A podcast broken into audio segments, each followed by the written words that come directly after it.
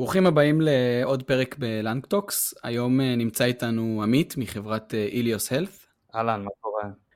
היום נדבר על ככה use case של summarization, מרמה של איך משלבים LLM ים בשביל לפתור את האתגר ביחד עם מודלים machine learning קלאסיים, דרך real time יות ואיך מתמודדים איתה, עד לאתגרים ב production, לפני production, אחרי production. אז יאללה, בוא נצלול לזה.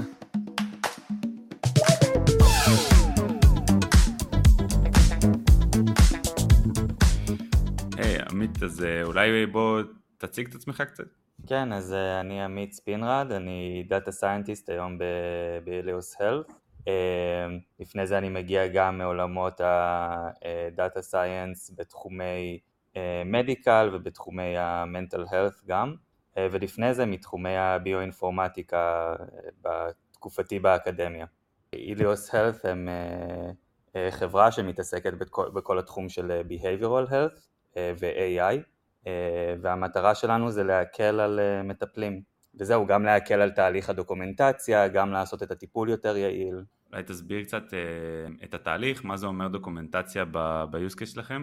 כן, אז מטפלים הרבה פעמים, זאת אומרת במהלך הטיפול עצמו יש אנשים, אתם יודעים, שרושמים, אבל בגדול יש דוחות מאוד מאוד מסודרים uh, ודברים שצריכים להירש, להירשם ולהיכתב uh, אחרי שסשן בפסיכותרפיה או כל סשן כזה טיפולי מתקיים, והם צריכים לרשום את זה בצורה מסודרת עבור, אתם יודעים, בארצות הברית זה עבור חברות הביטוח, ואנחנו עוזרים לזה כזה להיעשות בצורה אוטומטית והרבה יותר מהירה וגם אה, מעבר לדוקומנטציה אה, גם אשכרה לעזור בטיפול עצמו זאת אומרת לעשות אותו יעיל יותר אה, להבהיר להם מה הם עשו ומה הם לא עשו וכולי אז אה, use case מעניין בתחום של הזה של הסשנים אה, פסיכולוגיים לצורך העניין זה הנושא של אה, למצוא, לסכם את השיחה אה, מבחינת הנושאים הכי מעניינים שעלו בה, אתם יודעים בשיחה של 45 דקות שעה הרבה נושאים עולים, אה, מעטים הם באמת מעניינים ומשנים משהו או חשובים למהלך הטיפולי וחשובים מספיק כדי להירשם אה, וכל הנושא של גם למצוא את החלקים החשובים בשיחה וגם לסכם אותם הוא use case שבעצם אנחנו מתמודדים אותו הרבה זמן בצורות שונות. אז, אז במשימת סיכום בגדול מחלקים את זה לשני סוגים שונים של סיכום, יש אקסטרקטיב אה, ויש abstractive, כן? אה, סיכום שלוקח את כל השיחה ומתאר בגדול מה, מה היה נושא השיחה, זה ה abstractive, וה extractive זה יותר מחלץ ממש key notes אה, בצורה של למשל משפטים ספציפיים מתוך השיחה שהם החשובים ואותם אני רוצה ככה לשמור בסוף. אז על איזה סוג אנחנו מדברים? האם זה אולי איזה שילוב שלהם? רוב המודלים היום הם אה, כאלה שלא יכולים אפילו אה, לקבל שיחה שלמה פנימה, זאת אומרת תחשבו ששיחה יכולה להיות 30-40 אה, אלף טוקנים, זאת אומרת אפילו יותר לפעמים, וקשה מאוד להכניס את הכל פנימה ולהגיד אני רוצה סיכום של הדבר הזה, של סיכום של הנושאים הכי חשובים, ולכן באמת נכנס התחום הזה של ה extractive, זאת אומרת קודם כל לאתר מה הם החלקים הכי חשובים בשיחה, ממש לאתר את המילים שנאמרו, עוד הרבה לפני הסיכום עצמו, אה, ולאחר מכן להשתמש אולי במילים האלה ספציפית כדי לסכם את מה שנאמר. אז בעצם ב flow שלכם אתם קודם כל מוצאים את ה-key events, נכון? זה, זה המהלך של ה extractive, להוציא בעצם את החלקים הנכונים בשיחה, ואז בעצם אתם עושים את הפעולה של השיחה. אמ, אני שומע הרבה בתעשייה שמשתמשים ב-LLMים בשביל אה, למצוא את ה-key moments האלה בעצם בשביל לעשות classification task. אמ, מה אתה חושב על זה? האם זה, אה, האם זה best practice או שיש איזושהי דרך אחרת שאתם עושים ניגשים לבעיה הזאת? ספציפית אה, LLMים אני מרגיש הרבה פעמים שזה בעיה, שזה משהו שאפשר לגשת אליו בהתחלה כשאתה בתהליך המחקרי, שאתה מנסה להבין איך בכלל אני עושה קלסיפיקציה לזה, מה הם החלקים החשובים בשיחה. לאורך זמן אה, LLMים הם, אתה יודע, זה לגשת לפתרון שהוא גדול מדי בשביל בעיה הרבה יותר קטנה אה, והרבה יותר נכון מבחינת ניצול משאבים אה, כסף וגם ניצול, אתה יודע, GPU, זאת אומרת ממש כל הדבר הזה, יותר נכון לבנות מודלים קטנים יותר שהם לא בהכרח LLMים, הם לא ג'נרטיביים, ממש קלאסיפיירים יותר פשוטים. אז אתה נוגע פה בנקודה מעניינת, כי באמת LLM יכול לבצע המון סוגים של משימות, מ-summarization ל-sentiment analysis, לג'נרט הודעות ורעיונות וכו' וכו'. ואני חושב שזה אחד מה... אולי הדבר המרכזי שהוביל למהפכה הזאת שאנחנו רואים עכשיו, שפתאום כל אחד יכול מאוד מאוד מהר לקבל, לבצע את אותן המשימות, ככה בלי, בלי אפילו ידע טכני, כן? אז אני חושב שזה זה, זה נקודה מרכזית. וכשהולכים ל production, או כשהולכים למקרים שהם יותר אה, דורשים ביצועים יותר טובים, אז יש לך את אותם המשימות, פשוט יכול להיות שאת חלקם שווה לך באמת לבצע עם LLM, ואת חלקם שווה להשתמש במודלים קלאסיים, כמו שהיו עושים summarization עד היום, עם NLP models, שקיימים כבר שנים רבות ב-Hugging Face או בכל מקום אחר, אמ, או לאמן את המודל אה, אה, בעצמך, לעשות איזה fine tuning וכולי, אמ, ובעצם לשלב בין שני הסוגים האלה של, ה, של המודלים. אני חושב שיש עוד נקודה חוץ מהמהירות והמחיר לפעמים, אה, שזה בעצם, אתם הרבה פעמים לא תרוויחו מבחינת accuracy, אם אתם תבנו את ה classifier שלכם על, על איזשהו generative model. בגדול אפשר לעשות את ה pipeline הזה, למשל אם אנחנו מגדירים את הלייבלים שלנו ואנחנו סוג של קושרים את הידיים ל-LLM, אומרים לו אתה חייב להוציא רק token אחד, אני מגדיל לו את ה bias שהוא יוציא את הטוקנים ש- שאני רוצה ללייבלים, אז אפשר לעשות משהו כזה, אפשר אפילו אם אנחנו רוצים להוסיף confidence, אז אפשר להגיד לו תוציא גם score. מהניסיון שלי ה score לא אמין, אז תיזהרו עם ה... להסתמך על הסקורים האלה, ובאמת הרבה פעמים צריך לחזור ל basic, לקחת איזה מודל שהוא uh, קלאסי יותר, BERT, מודלים uh, NLP, ובעצם אולי להשתמש ב-LLM הזה בשביל לעשות uh, איזשהו ג'ינרוט של, uh, של data set התחלתי, ואז להשתמש ב data set הזה בשביל לאמן את המודל. כן, אז יש כאילו באמת ארבעה חלקים, ארבעה סוגים של דברים שאתה, שאפשר להשתמש בהם כשבונים LLM application. יש LLM, יש Machine Learning Model, יש קוד, כן, תוכנה לצורך העניין, ויש בן אדם, Human in the Loop. אז אני, איך אני רואה את הדברים? זה שיש לך בסוף pipeline עם כמה שלבים, ובכל שלב אתה מנסה לבצע משימה מסוימת, מלהבין מה ה user רוצה, אה, לעשות מניפולציה כלשהי לדאטה, אה, לג'נרט אה, תשובה כזו או אחרת וכולי וכולי, ואתה בכל שלב ה pipeline צריך לבחור במה אתה משתמש. אה, אני חושב שככה ככלל אצבע, להשתמש ב-LLM בהרבה מאוד שלבים על ההתחלה זה גישה טובה, כי די מהר אתה יכול להגיע לקצה ולקבל איזשהו pipeline עובד, ואז כשיש לכם, יותר נכון, שילוב בין LLM לבין אה, דברים תוכנתיים יותר אה, קלאסיים, כן, structured manipulation עם Python לצורך העניין, וברגע שיש את ה pipeline הזה עובד, אז אפשר להגיד, רגע, ה-intent classification נגיד של ה user לא עובד לי מספיק טוב, אז אולי אני אשתמש ב- machine learning model, אאמן איזה intent classifier אה, NLP קלאסי, שזאת תהיה המשימה שלו ואני אביא דאטה בשביל זה. יכול להיות גם שאני אגיד, אוקיי, זה לא שווה לי בכלל לנסות לאמן את זה, כי המשימה הזאת כל כך פשוטה נגיד לבן אדם, ולא יודע, להשיג את הדאטה מאוד מאוד קשה לי, אה, או ה class ים משתנים אה, משבוע לשבוע מסיבה כזו או אחרת, ואז שווה לי לשים שם בן אדם שכל המשימה שלו תהיה פשוט לשנות את, כאילו לבחור את, ה, את ה class ים, וזה פשוט יהיה חלק מה pipeline, וזה, וזה לגיטימי לגמרי. אני חושב שנגעת בנקודה מאוד מאוד uh, חשובה.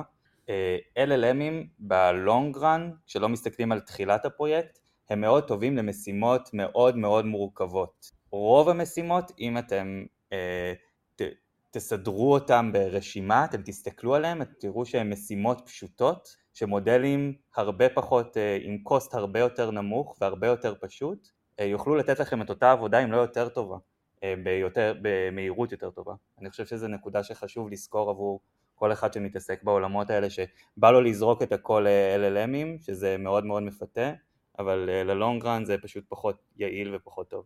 כן, אני חושב שאולי אם אני מסכם את זה, אז מבחינתי אפשר to leverage LLM בעזרת offline, בעצם תהליך offline שהוא, שהוא תהליך קצת פחות מוכר, כאילו אנשים משתמשים בזה, בונים את הפתרונות שלהם LangChain והרוב קורה ב inference דווקא, ב interface בין ה user לתוכנה, ופתאום יש לנו עכשיו data scientist ים שיכולים לקחת את ה-LLMים האלה ובעצם להשתמש בהם offline וליצור data set ים איכותיים שכביכול לוקח, היה לוקח לנו חודשים לתייג אותם, כן?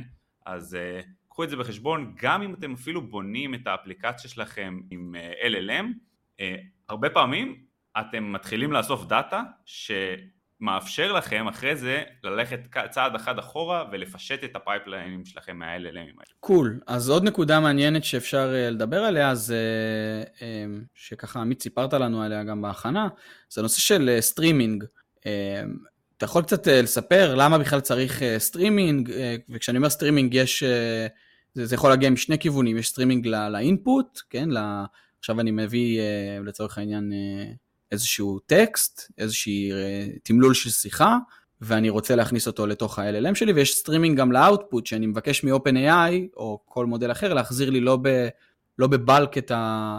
ב, את, בהודעה אחת את כל התשובה, אלא בסטרימינג. אז למה צריך את זה, ואיך יצא לך להתנסות עם זה? אה, שאלה טובה.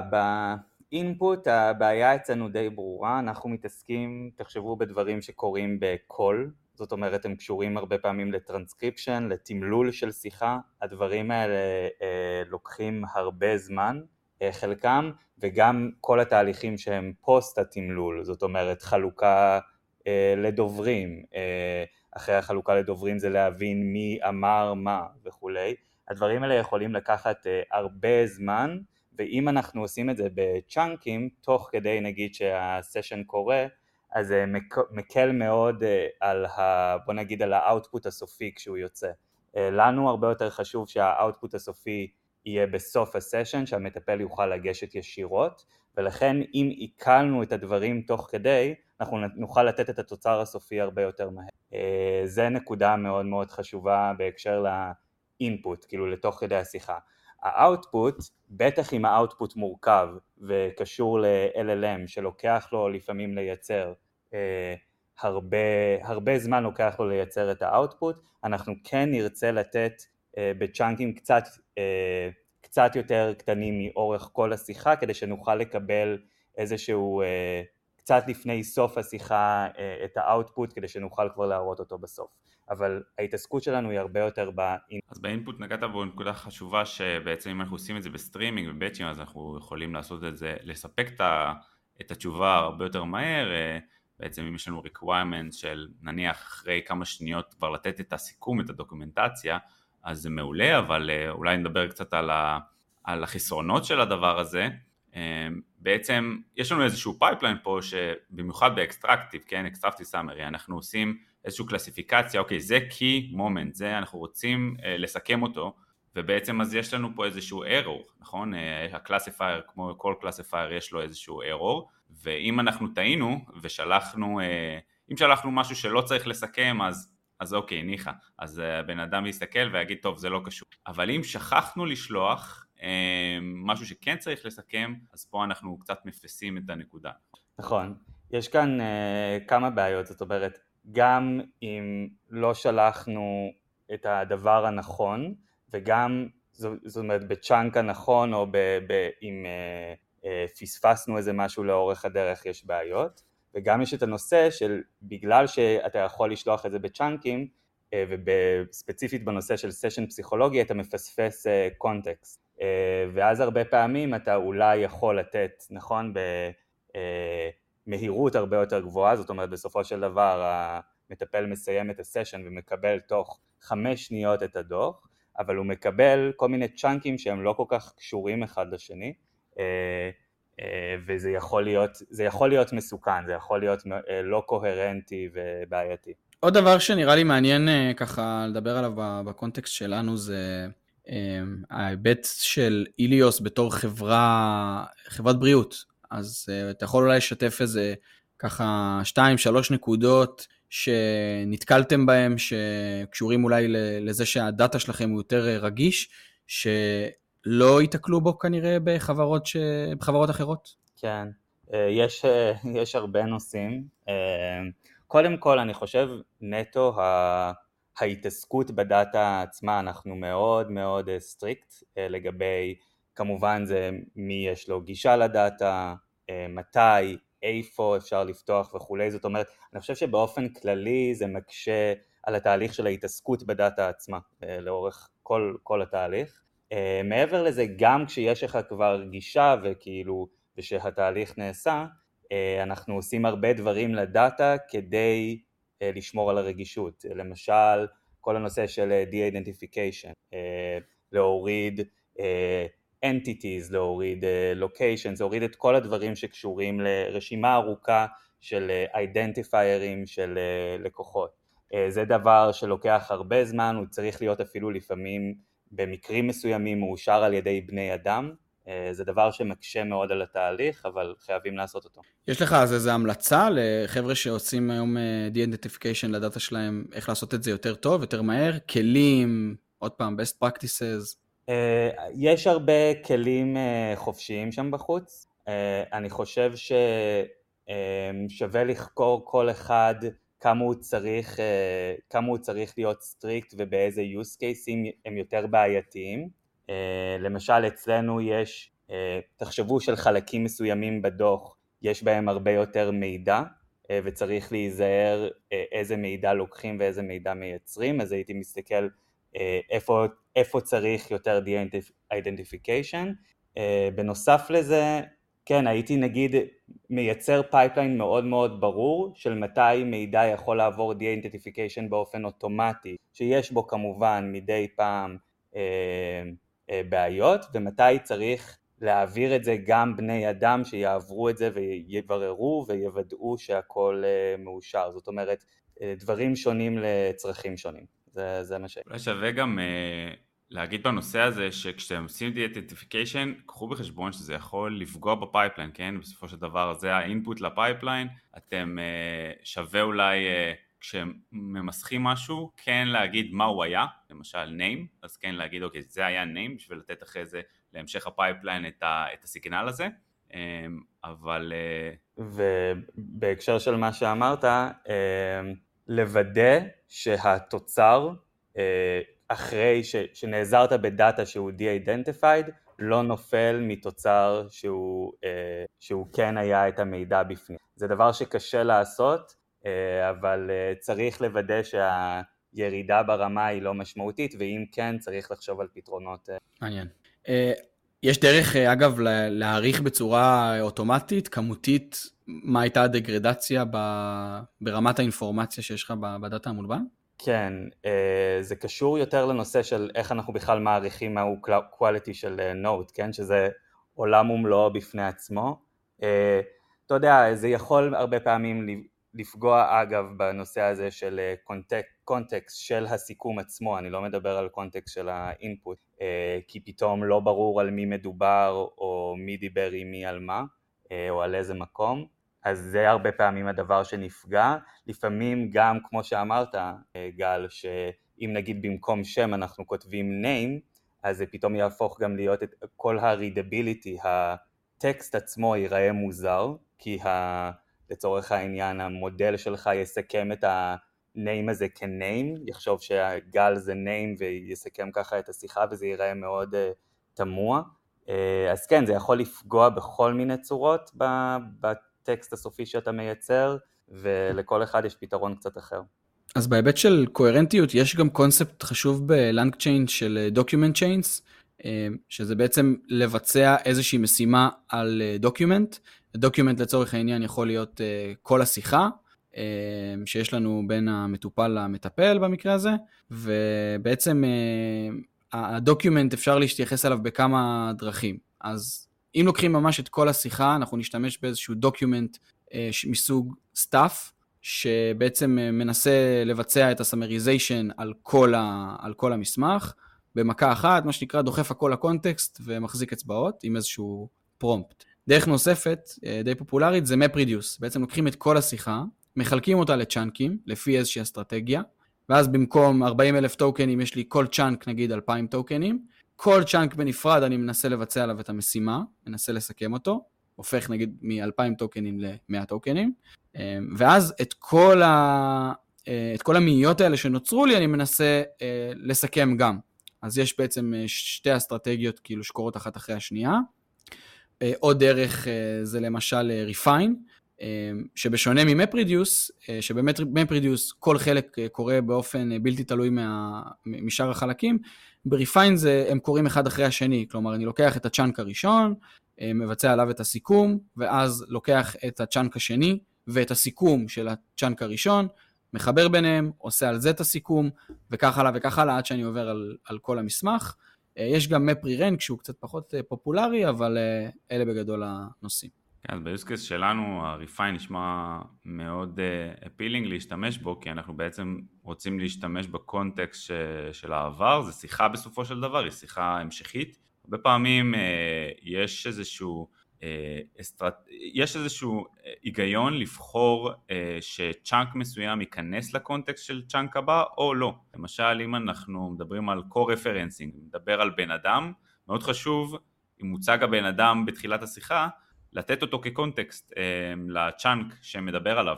אולי שווה לכם לחשוב על אסטרטגיה, למשל כמו ה-refine, אבל לא פשוט לתת ל chunk הבא את ה context של ה chunk לפניו, אלא לעשות איזושהי אסטרטגיה אחרת קצת יותר חכמה שמקשרת בין הצ'אנקים. עוד נושא זה גם איך עושים בעצם את הצ'אנקים. אז uh, יש uh, גם בלנקשין כל מיני מימושים, אז, אבל גם פה אפשר... Uh, uh, בואו נתחיל רגע מהדברים הבסיסיים, ואחרי זה נדבר על דברים אולי קצת יותר מתקדמים. בתור התחלה, איך עושים צ'אנקים, אפשר אה, ללכת לאיזשהו אה, ספליטר כזה, למשל אה, שורה חדשה, או כותרות שאני יודע מראש שהן מופיעות לי בטקסט, או אפילו ברמה הכי נאיבית, מספר מילים או מספר טוקנים, כן? זה ככה, ויש הרבה משמעות לאיזה text splitter אתם בוחרים. אז זה ככה הדברים הראשונים. והדברים היותר מתקדמים, הם בעצם text splitting שהוא יותר מתבסס על אה, לוגיקה סמנטית. אז אה, למשל, לבחור את הכותרות, אם אתם יודעים אותן מראש, זה טוב, אבל אם אתם לא יודעים את הכותרות מראש, אולי uh, צריך להפעיל פה איזושהי לוגיקה עסקית שיש לכם על, המידע, שאתם יודעים, למשל, אחרי שהפסיכולוג מדבר על הרקע, אז הוא מדבר גם על, לא יודע, על מה קרה לך היום, סתם דוגמה. רקע בחיים ורק אחרי זה על מה קרה לך היום. אז אולי שווה לנסות לעשות איזושהי קלסיפיקציה לחלקים שונים בשיחה, ולפי זה לעשות את ה chunking. אני אגב לא יודע אם זה באמת flow בשיחה, רק uh, נתתי דוגמה. לא, אתה האמת אה, נגעת בנקודה מאוד חשובה. הרבה פעמים הקלסיפיקציה נכנסת לא רק במובן שהיא נותנת את ה output ל summarization, אלא היא חשובה לתוך מהלך השיחה. ואז אפשר לבחור, אנחנו עושים את זה, אה, את ה context לפי הקלסיפיקציה, זאת אומרת לפי מיקום של איזשהו טקסט שמצאנו משהו רלוונטי לגביו, אז אנחנו בוחרים context ממנו, שזה אפילו קצת יותר אה, גבוה מרמה סמנטית, זה ממש כבר, אה, אתה יודע, פסיכולוגית לנסות להבין מה יותר נכון ומה אורך ה context, זה גם... בוא נדבר קצת על בעיות של production, אז בשיחות כאלה של פסיכולוג הרבה פעמים אה, לצערנו, אבל אה, נראה לי זה, זה טבע הדברים, מטופלים יכולים לדבר על אה, נושאים שהם נתפסים כבעייתיים על ידי מודלים מצונזרים כמו, כמו זה של OpenAI, כן? יכול לדבר על התאבדות, יכול לדבר על מחשבות בעייתיות, על פעולות בעייתיות שהוא, שאותו בן אדם ביצע. איך, איך יצא לכם להתמודד עם, עם ה, בעצם ה-content filtering הזה? כן, זה, זאת בעיה מעצבנת, אה, כי כמו שאמרת, מטבע הדברים, פשוט בשיחות האלה עולים הרבה, עולים הרבה מהנושאים האלה. ניסינו את זה, לפתור את זה בכמה דרכים. אחד היה באמת איזשהו prompt engineering, שסוג של לפרוץ את הדבר הזה, אה, לגרום למודל להבין שאנחנו מדברים על שיחה בין שני אנשים ולא איזה משהו שחלילה רוצה לפגוע. יש פרומפטים שעובדים יותר טוב וגורמים לפחות content filtering, אה, זה דבר אחד. והדבר השני שעשינו, שהוא מתבקש, זה איזשהו pipeline של fallbacks. אה, זאת אומרת שאם אתה לא מצליח לקבל אה, תשובה מ-OpenAI או מקבל איזשהו error, אתה יכול לפנות למודלים אחרים בשרשרת המודלים שלך, ככה שעדיין תצליח להוציא תשובה ל-whatever שאתה מחפש. אז בנושא הזה אולי שווה להזכיר את ה... מודלים שלרוב מוזכרים כקונטקסט רע, אה, עם סנטימנט רע קצת, אה, כל המודלים של Unsensor Models, בעצם אה, יש היום Open Source Models, Wizard LM, שאומנו על Unsensor Data, זאת אומרת שאם אתם תשאלו אותו בוא תבנה לי פצצה, הוא יגיד לכם את התשובה. אז פה זה use case מעניין שפתאום אה, אה, הוא לטובה, זאת אומרת זה למטרה טובה, כן צריך להיזהר עם זה, אנחנו פתאום אה, שולחים כל רסן אה, אה, ומותירים לו להגיד מה שהוא רוצה, אז צריך לבדוק שאנחנו, שלא יתבעו אותנו אחרי זה. אבל זה פתאום יכול להיות use case מעניין ללמה זה כן טוב האנסר. כן, ועוד עוד ככה טריק טוב או דרך טובה להתמודד עם הדברים האלה, זה בעצם אם OpenAI מחזירים אה, שגיאה, אז אפשר לעשות איזשהו פולבק, אפשר להתכונן לזה ולהכין את הפולבק. אבל אם OpenAI מחזירים לכם תשובה שנראית לכאורה תקינה, אבל בפועל התוכן הוא משהו כמו בתור I'm an open AI model, I cannot speak about self-harm or suicidal ideas, משהו בסגנון. אנחנו, יהיה לנו קשה לזהות את הטקסט הזה. Uh, דרך אפשרית היא, uh, עם, ספציפית ל-OpenAI יש uh, moderation API. Uh, אתם יכולים לשלוח את הטקסט שלכם ולקבל uh, תשובה, כן? זה classifier שאומר לכם האם התוכן אה, מדבר על אה, harm או self-harm, או אה, יש להם עוד כל מיני, כל מיני קלאסים אחרים, כמו למשל הטרדות וכולי. אתם יכולים לזהות את זה עם ה-API, אפילו אם בסוף תחליטו לא לשלוח את זה ל-OpenAI, זה יכול להיות לכם שימושי. עוד בעיה שנתקלנו בה רגע לפני שיצאנו ל-production היו לקוחות עם דאטה מסוג חדש, use case, אוכלוסייה חדשה שמדברת על דברים אחרים. אה, גילינו את זה לפעמים בשלבים אה, יותר מוקדמים, יותר מאוחרים, בשלבי דמו כבר, שבהם אה, בעצם המשתמשים הפוטנציאליים עולים לשיחת דמו ואנחנו מנסים להבין האם המודלים שלנו מייצרים את מה שהם רוצים שייצרו וגילינו שבעצם המודלים שלנו מוכוונים בכלל ל-use cases אחרים, לשיחות מסוג אחר ולכן אנחנו לא מייצרים את אותו דאטה, את, את הדאטה שאנחנו רוצים לייצר מה שעשינו הרבה פעמים בשלב הזה זה גם לפעמים אה, engineering אם מדובר על אה, מודלים שקשורים לזה, לפעמים אפילו לייצר מודלים ספציפיים, fine-tuning, ל-use case מסוג חדש, לדאטה אה, מסוג חדש. כן, וזה לא תמיד, זה לא הגביל אותנו לאורך כל הדרך, הרבה מה-pipeline שלנו הוא לא רלוונטי ל-use case, למשל כל הנושא של תמלול, כל הנושא הטכני יותר. אה, לפעמים אפילו קלסיפיקציה זה עדיין עובד, אבל בשלבי הסיכום אנחנו צריכים אה, לפעמים לייצר מודלים ספציפיים לנושאים מסוימים, לקהל מסוים, זה דבר שקורה.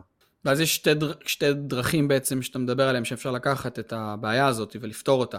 דרך אחת זה לקחת את המודל הקיים ולנסות, אה, לא יודע, אם זה LLM אז לעשות לו prompt engineering יותר טוב, ואם זה NLP model אז לעשות לו fine-tune עם דאטה חדש שאספנו מה-distribution החדש. אמ, ודרך אה, נוספת, דרך שנייה, זה בעצם להגיד, טוב, מה שיש לי עד עכשיו מטפל ב-use case עם א', ב', ג', עכשיו יש לי use case ד', אני מאמן מודל שהוא ממש טוב למשימת summarization בלבד, רק ל-use case ד', ואז כשנכנס לי input, אני רק צריך לסווג אותו. אם הוא א', ב', ג', אני שולח אותו ל-flow הישן, אם הוא ד', אני שולח אותו ל-flow החדש, וכל שאר ה-pipeline באמת אה, נשאר אותו דבר בשני המקרים. אתה צודק לגבי ה-classification של הדאטה, אם זה דאטה מסוג אה, חדש, לפעמים אפילו אפשר לעשות את זה יותר פשוט, אם זה לצורך העניין לקוח שאך ורק יש לו את ה-use case הספציפי הזה, אפשר ממש לא להשתמש באיזשהו מודל, אלא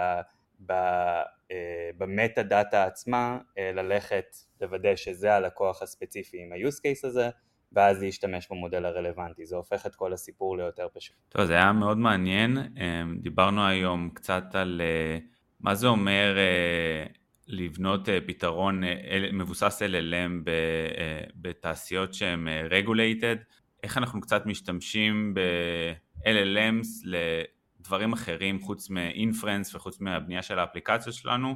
וקצת אתגרים ב-production אמיתיים? היה סופר מעניין, תודה רבה עמית על כל התובנות, תודה לי, ונתראה בפרק הבא. תודה לכם.